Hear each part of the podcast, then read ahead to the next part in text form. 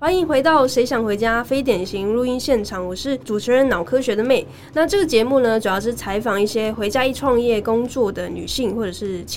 年轻人，聊聊他们的创业故事啊，或是一些工作的经历，提供现在正在考虑要不要回家的听众一些方向还有分享。所以如果你也是想要回家的青年，然后或者是你现在是退休的族群、二度就业的妇女，感觉到非常彷徨，然后想要回家但是找不到一个方向的话呢，那希望这个节目就给你一点故事，然后让你有觉得说被陪伴的感觉。所以如果喜欢的话，记得订阅我们哦。好，那我们就欢迎今天的来宾红瑜，色彩咨询师，然后也是艺文的工作者。那他现在呢是艺人公司的状态下，成立了自己的艺文工作室，叫红瑜色彩艺文工作室。那我们就欢迎他。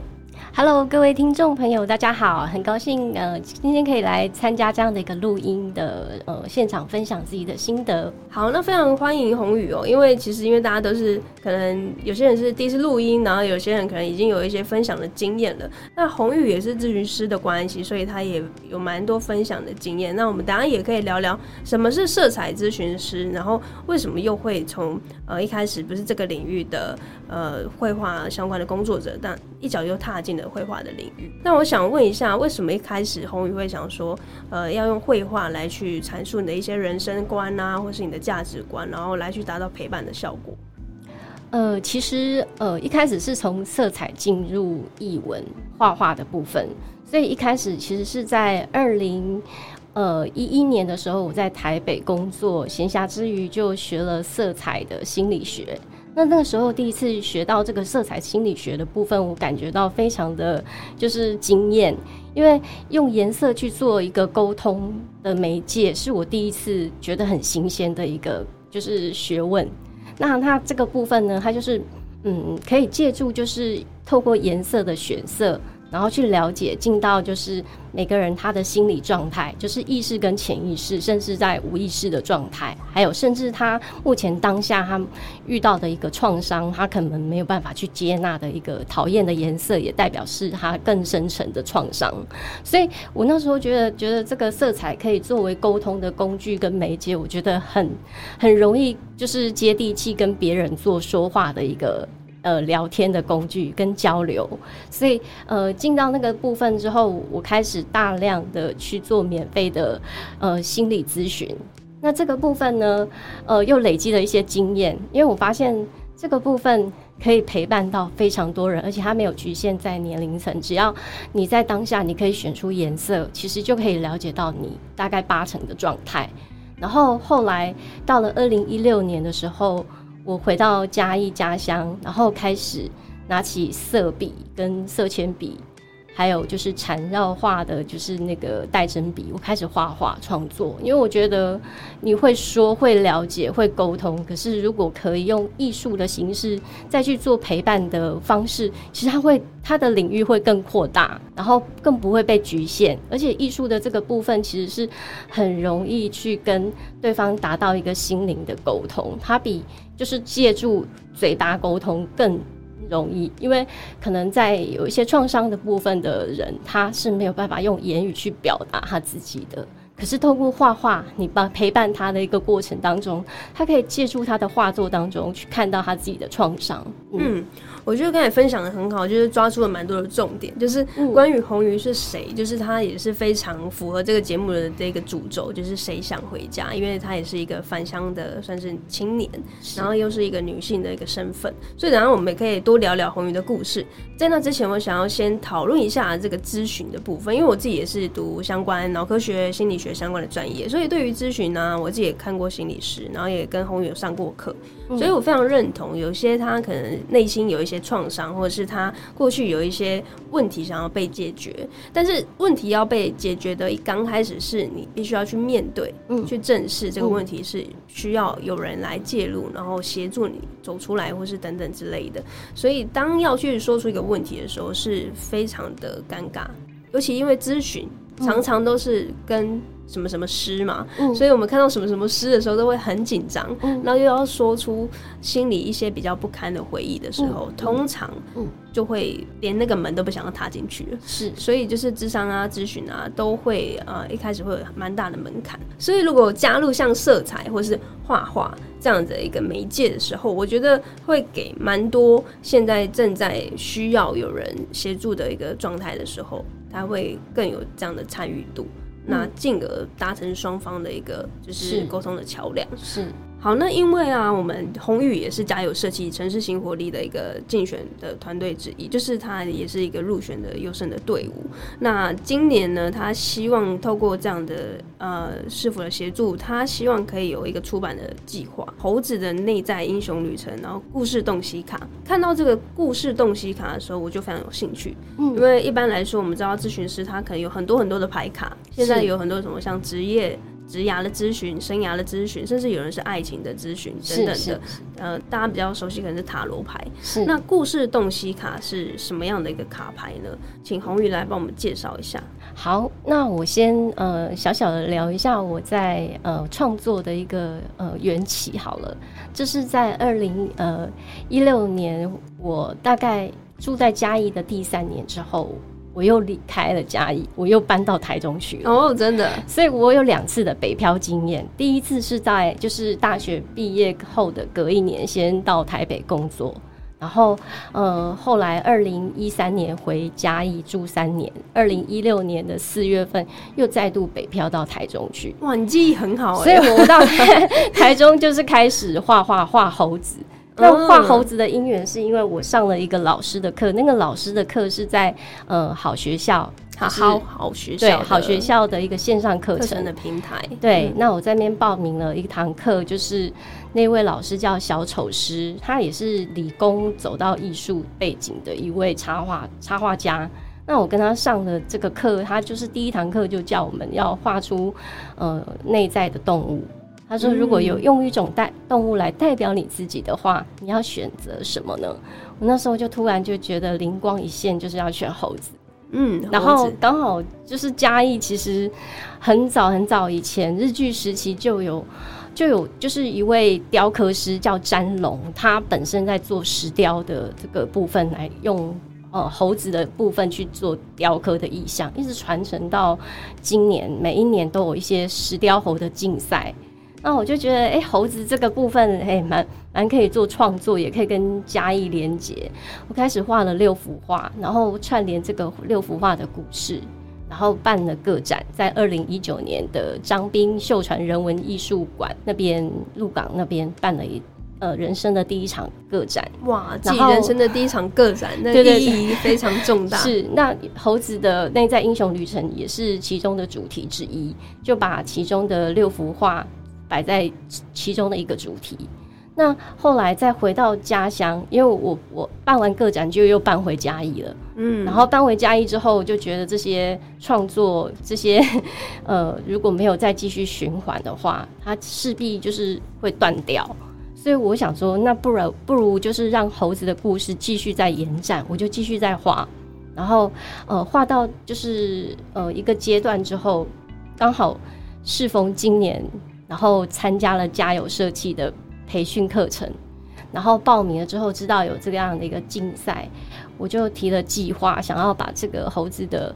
内在英雄旅程的故事可以结合牌卡的部分，把它创作成就是一个伴读手册加牌卡，还有文字卡的部分可以陪伴。那这个部分应该会更好，因为我觉得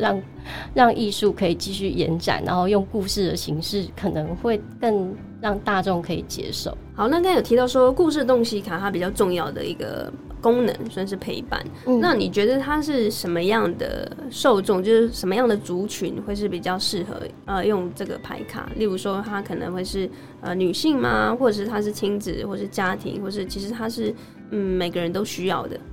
因为这个故事其实是跟荣格心理学的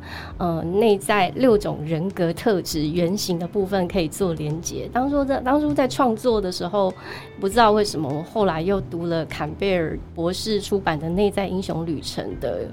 英雄的这个部分的故事，然后我就想说哇，这个部分其实6种人格都在呼应我们每个人在遇到一些心魔或者是一些人生历程的时候没有办法跨越的时候，其实透过这6种原型的了解去投射，然后了解自己，探索自己，我觉得这个是一件非常棒的工具。那可是如果把它浓缩变成是用故事的形式，它就不是那种那么严肃的心理学，很像是什么理论这样子。对对对，那种理论科学会让人家觉得好像很难读， 对，然后很艰深，所以我把它变成是17张的图卡，然后每一张图卡它都可以就是去反映这个人目前的当下是天真者、流浪者、孤儿，或者是他是魔术师，然后甚至或者是他是奉献者或是殉道者等等的状态。那每一个原型都有它的正向跟负向，对，所以我们可以自己去连接、去意识，然后去提醒自己。所以它其实它很适合就是做艺术陪伴或者是助人工作者的一种伴读工具。另外它也可以就是从小众的部分，这个局限可能只是你会觉得很好像是刚刚讲到说是艺术工作者或者是助人工作者 的部分，其实它可以跨到另外一个部分是亲子的伴读工具，因为它非常非常的文字非常的简短，所以探图说故事其实是每个人都有这样的一个能力。小朋友其实从小时候可以陪伴他，然后让他看图说故事，其实他也在引导他、训练他成为就是一个说书人的一个能力，所以他可以看图说故事，也可以不局限看伴读手册，就是纯粹把牌卡拿起来看图，然后他可以说故事给爸爸妈妈听。嗯，我觉得这个说故事的能力是很重要的，尤其现在大家都可能比较是被动的阅读资讯，比较少是输出的机会。那如果是从小都可以让小朋友练习表达自己内心所想要的东西，或者是跟这个世界沟通，我觉得它会是在未来是一个很重要的培养的能力。好，那刚刚有提到这个故事洞悉卡啊，其实它的这个卡牌的形式其实就像刚刚虹瑜说的，有点像塔罗牌，就是有点像扑克牌这样子，但是里面的功能它是来自荣格的6种内在原型。你对于荣格或是对于心理学是有兴趣的话呢，但是你又觉得很艰涩难懂，也许这个卡牌就可以帮助到你。好，那刚刚也聊到就是这些卡牌之后啊，我们很想要探讨，其实就是这个节目这个初衷其实就是想要去探讨说为什么有人会想要离开嘉义，为什么有人想要回嘉义，因为每个人对于嘉义的定义、嘉义的主观或是客观的看法是不太一样的。那虹瑜可以分享一下你为什么想要回家，那又为什么中断离开，然后又为什么最后想要回来，又也许现在这个也不是终点，也许你之后也想要去别的城市，那这个回家的动机跟这个就是最后决定要回来创作然后来参加比赛的这个整个过程，你可以跟听众分享一下吗？谢谢。我觉得就是有呼应到出走与回归，因为人生其实就是一段不断的在循环出走跟回归的一个历程，所以就是猴子的内在英雄旅程这个故事洞悉牌卡当初会之所以取名叫做出走与回归，其实也在呼应每一个人的心理状态。那我出走的时候其实有可能就是我只是短程的去旅行而已，对，但是也有可能就是离乡背景跑到一个异乡去发展，然后觉得在那边应该要训练一些能力，然后学到一些技能，然后有一些梦想延展之后，可能自己在外面流浪奔波久了，可能因为很矛盾的很想要回到家乡。我懂那种矛盾的心情。对，就是常常在出走跟回归当中做矛盾，然后有一个天平必须要去平衡这样子。所以那时候当初离开就是家乡，其实也是自己的个性也对台北有一些梦想，然后想要去学一些技能，因为我觉得在嘉义如果只是局限做一些就是可能简单的行政工作，我觉得我自己会觉得很单调很乏味，所以可能我的内在我的灵魂就是一个比较不喜欢制式的生活，不安于世的这个猴子就是想要蹦蹦跳跳的不想要被一个像那个框架给框住。是所以我到台北其实也都是在做就是NGO 的工作，哦，就是非营利组织，对，非营利组织就是做环保啊，或者是反正你们想象的，就是那种好像一般不会赚钱的，不会赚钱的。然后做那时候20几年前，我们那时候生态旅游才刚萌芽，有这样的概念。哦、对，我也在生态旅游协会当秘书，做一些企划执行，然后反正就是做一些小众市场的事情，然后。大家看起来就是不会赚钱，但是就是很理想的一个工作。但在那边学了一些技能，就是不仅是秘书而已，他还可以做到一些企划活动执行，然后成果报告的撰写，然后所以我觉得这个东西都是在磨练自己的一些能力。然后回到家乡，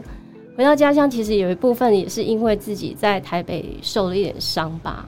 然后回到家乡之后，我就在想。我要盘点自己的能力，因为我在台北，我一定有一些能力可以做。那我要怎么跟家乡连结？所以我要给青年朋友，或者是说二度就业的妇女，我们就是如果是单身没有结婚，其实不要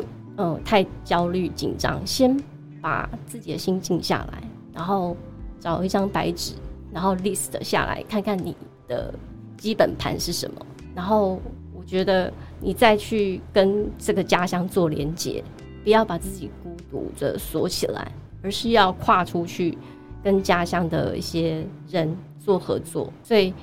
才有就是家有社企城市新活力。我觉得跟这群伙伴们真的在今年的夏天大家都好多的回忆跟学习。刚刚有提到，就是蛮多人像以前说到的，国外会说啊，他们以前会有美国梦。那在我们台湾小小的台湾，就还是有分南北，尤其现在最近很红《台北女子图鉴》，对，就是南部人可能会对于台北会有一个憧憬，是，就是说哦，总有一天可能高中、大学啊毕业的时候，要去到台北，要闯一闯。那我也非常印象深刻，那时候有一个大学毕业的时候，我觉得也很彷徨嘛，所以就找到了一个老师问说，哎，我现在怎么办？我不想要直接就业，但要一直留在台中嘛，因为我那时候在台中就是读大学，然后那时候老师就跟我说，哎，那你要不要考虑去台北？因为就是觉得说年轻人就是可以去台北，趁年轻的时候去闯一闯。那你知道吗？其实那个矛盾纠结的感觉，很像宏宇刚才说的，你不管几岁的时候都觉得自己好像不应该做。我这么的荒唐的事情，就是说，我是不是大学毕业就要赶快去工作了？不然好像，很不务正业啊，或者是好像也好像很漂流，不知道自己在干嘛，居无定所。但是也是因为当时老师那一句话说，要不要去考虑台北闯一闯？那我就决定就去了，就离乡背景又更远，又再继续北漂。所以就是回家啊，就是我这个节目就是谁想回家，其实意思是说，好像一开始是很那种很屁孩、很中二的心情，是，我可以理解。对，高中毕业的时候想说，谁想要留在嘉义啊？对，就是好像。再怎么样都要离开嘉义去看看这个世界。那出走跟回归就好像是这种感觉。有一句话是说，出走是为了回家。如果真的走一遭，你就会知道说，真的，你因为出去了之后才会发现到家乡的美好。或者是原来一直陪伴着自己的家人或朋友，他们一直都是在身旁的。那出走的意义呢是什么？我觉得每个人都可以有自己的内在英雄旅程，那你自己内心都会有不一样。它不一定是猴子，它有可能是小狗，它可能是恐龙，它可能是狮子。但是藉由这样子宏宇的这个故事洞悉卡，藉由聊天的过程中，藉由这个牌卡的过程中，你可能可以透过内在的一些对话来去更了解自己。好，那刚刚有提到说，就是出走跟回归的意义啊，你会一样给就是外县市回家创业或工作的人什么样的实质上的建议？意思说，就是你过去也是从北漂回来，那当时一定会有一些不安嘛，因为嘉义的工作需求这种刚需是真的是比外县市还要来的少的，是，尤其就是在5年前，然后甚至10年前那个年代。那你会觉得说，如果他今天一样听到节目，他就说哇，我也对这个咨询相关的工作，我也是艺文工作者，那我回来嘉义会不会没有什么市场？你会给这样的年轻人什么样的建议呢？你刚刚有提到就是对于咨询跟艺文这个部分，可是我觉得我们应该要再跳一点，因为我自己的背景其实是我是读农业的，农业出身，然后读的是植物病虫害防治。嗯，那这种东西其实如果没有走本科，其实相当冷门。后来其实是因为我们老师的介绍，就是让我可以到台北先进去 NGO 环保社团工作，所以稍微有一点点相关性，可以做连结。可是如果是要跨到像比如说像我刚刚讲到的，就是咨询跟艺术这个部分，真的也是要一些机缘跟勇气。然后我自己其实我觉得我自己还在努力，因为我觉得经济这个部分跟梦想要找到一个平衡也是很不容易，因为毕竟它的市场被局限。你想想看，在台北可能咨询跟艺术这个部分，可能它的市场在别人接受的部分广度比较大，可是你回到家乡去发展这个东西，就是自己的兴趣的时候，它其实很容易会被面包给抹杀了，然后你就会觉得你自己还要继续坚持下去嘛。嗯，那你就可能就会对自己的内心非常的彷徨，因为它的市场是更小众。可是藉由就是嘉义市政府社会处看到这样的一个计划，然后可以让我可以就是在做这样的一个创业计划的一个梦想的一个起航，我觉得我很感谢。就是说至少他看到了就是这样的一个可能性，然后我的想法是不要去局限自己的想法，我们也许也可以跟地方政府去做合作，因为现在年轻人其实我们要找机会，就是他的契机是非常多的。像比如说嘉义市政府针对青年朋友他们所开的一些培训课程，我觉得是非常丰富，所以一定要把自己就是视野跟框架拿掉，视野放大，框架拿掉，然后也许我们有一些创生的一些 idea 跟计划，可以透过就是自己去把这个种子把它种到就是土壤底下，然后藉由就是市政府的浇水计划让它萌芽。所以不要局限自己，就是这是我自己的新的感想，但是我还在努力，我也还在在面包跟就是理想当中在找平衡。嗯嗯，我觉得宏宇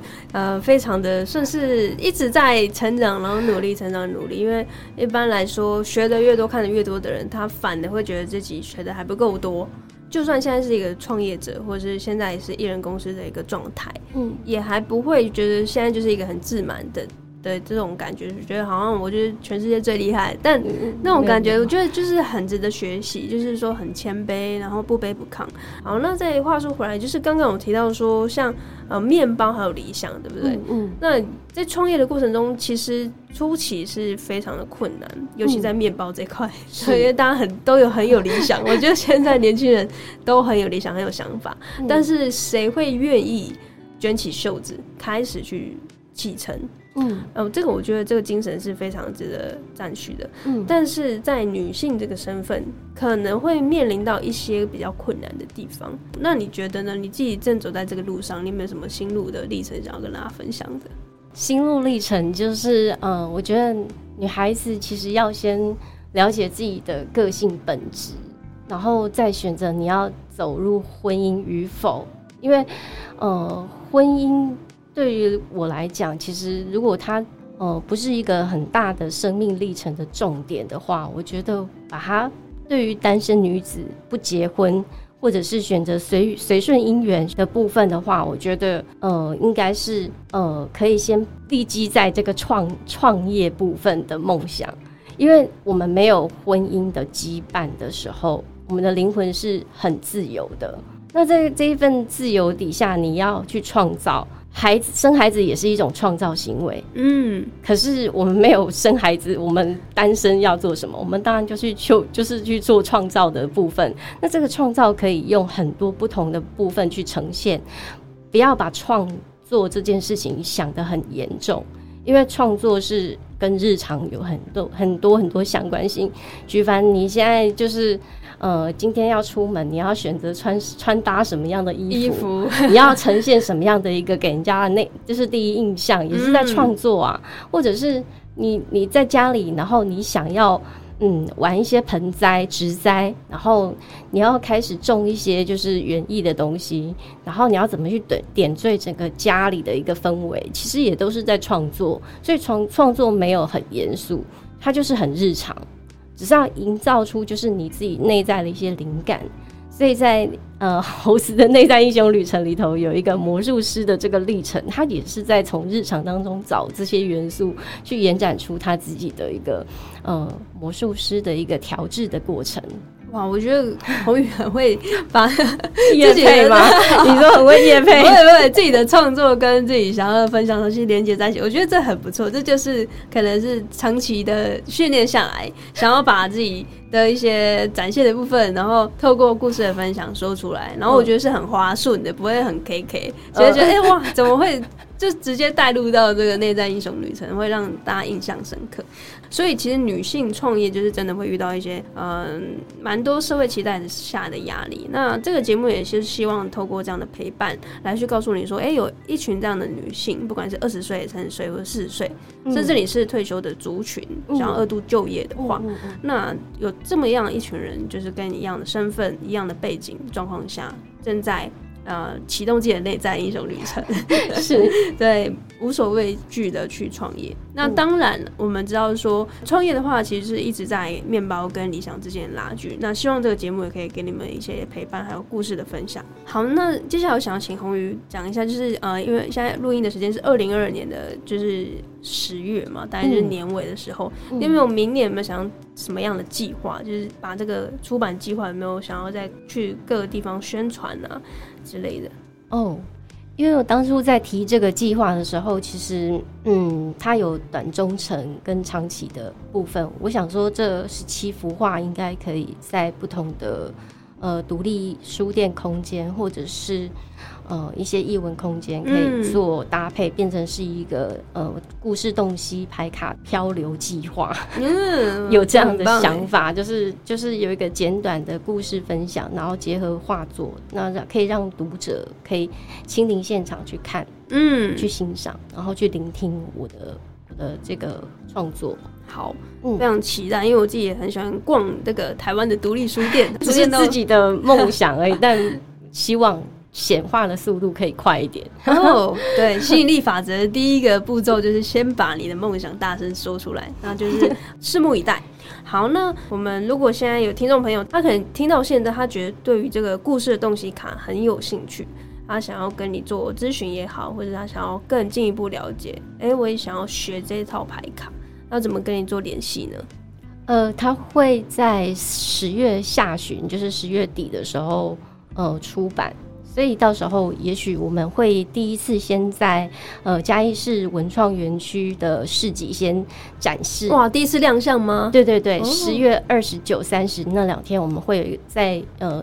嘉义市文创园区摆市集。对，那到时候就是请大家可以有空可以来看看，然后了解一下这个故事洞悉牌卡的一个部分的商品。好，那就是在市集的时候我们可以第一手的去触摸到实体的这个卡牌的温度对，这个是非常重要的。那你们有脸书专页或是 IG 可以搜寻的吗？我自己个人的粉专叫做色彩与诗，然后有一个波浪状的符号叫做红鱼的悠游天空，非常不切实际，就像我这个人一样天马行空所以就是可以欢迎搜寻色彩与诗红鱼的悠游天空。好，那我们非常感谢红鱼的采访。好，那我们就下一集见喽，拜拜，谢谢，拜拜。嘿，感谢你的收听，现在我们推出好想订阅付费服务咯。疫情之后各行各业皆面临着数位转型，那到底什么是数位转型呢？因此我们希望能够集结女性创业还有网络行销、边旅行边工作等3大议题，汇整每月最精华的内容和干货给我们的女性创业家们，在工作跟生活忙碌之余能够掌握第一手的数位时代资讯。每个月只要299，1天不到10块钱就可以为自己的事业加装一对美丽的翅膀。心动了吗？现在直接到 Podcast 节目的说明栏里面找到订阅连结，那我们就在订阅里面见咯。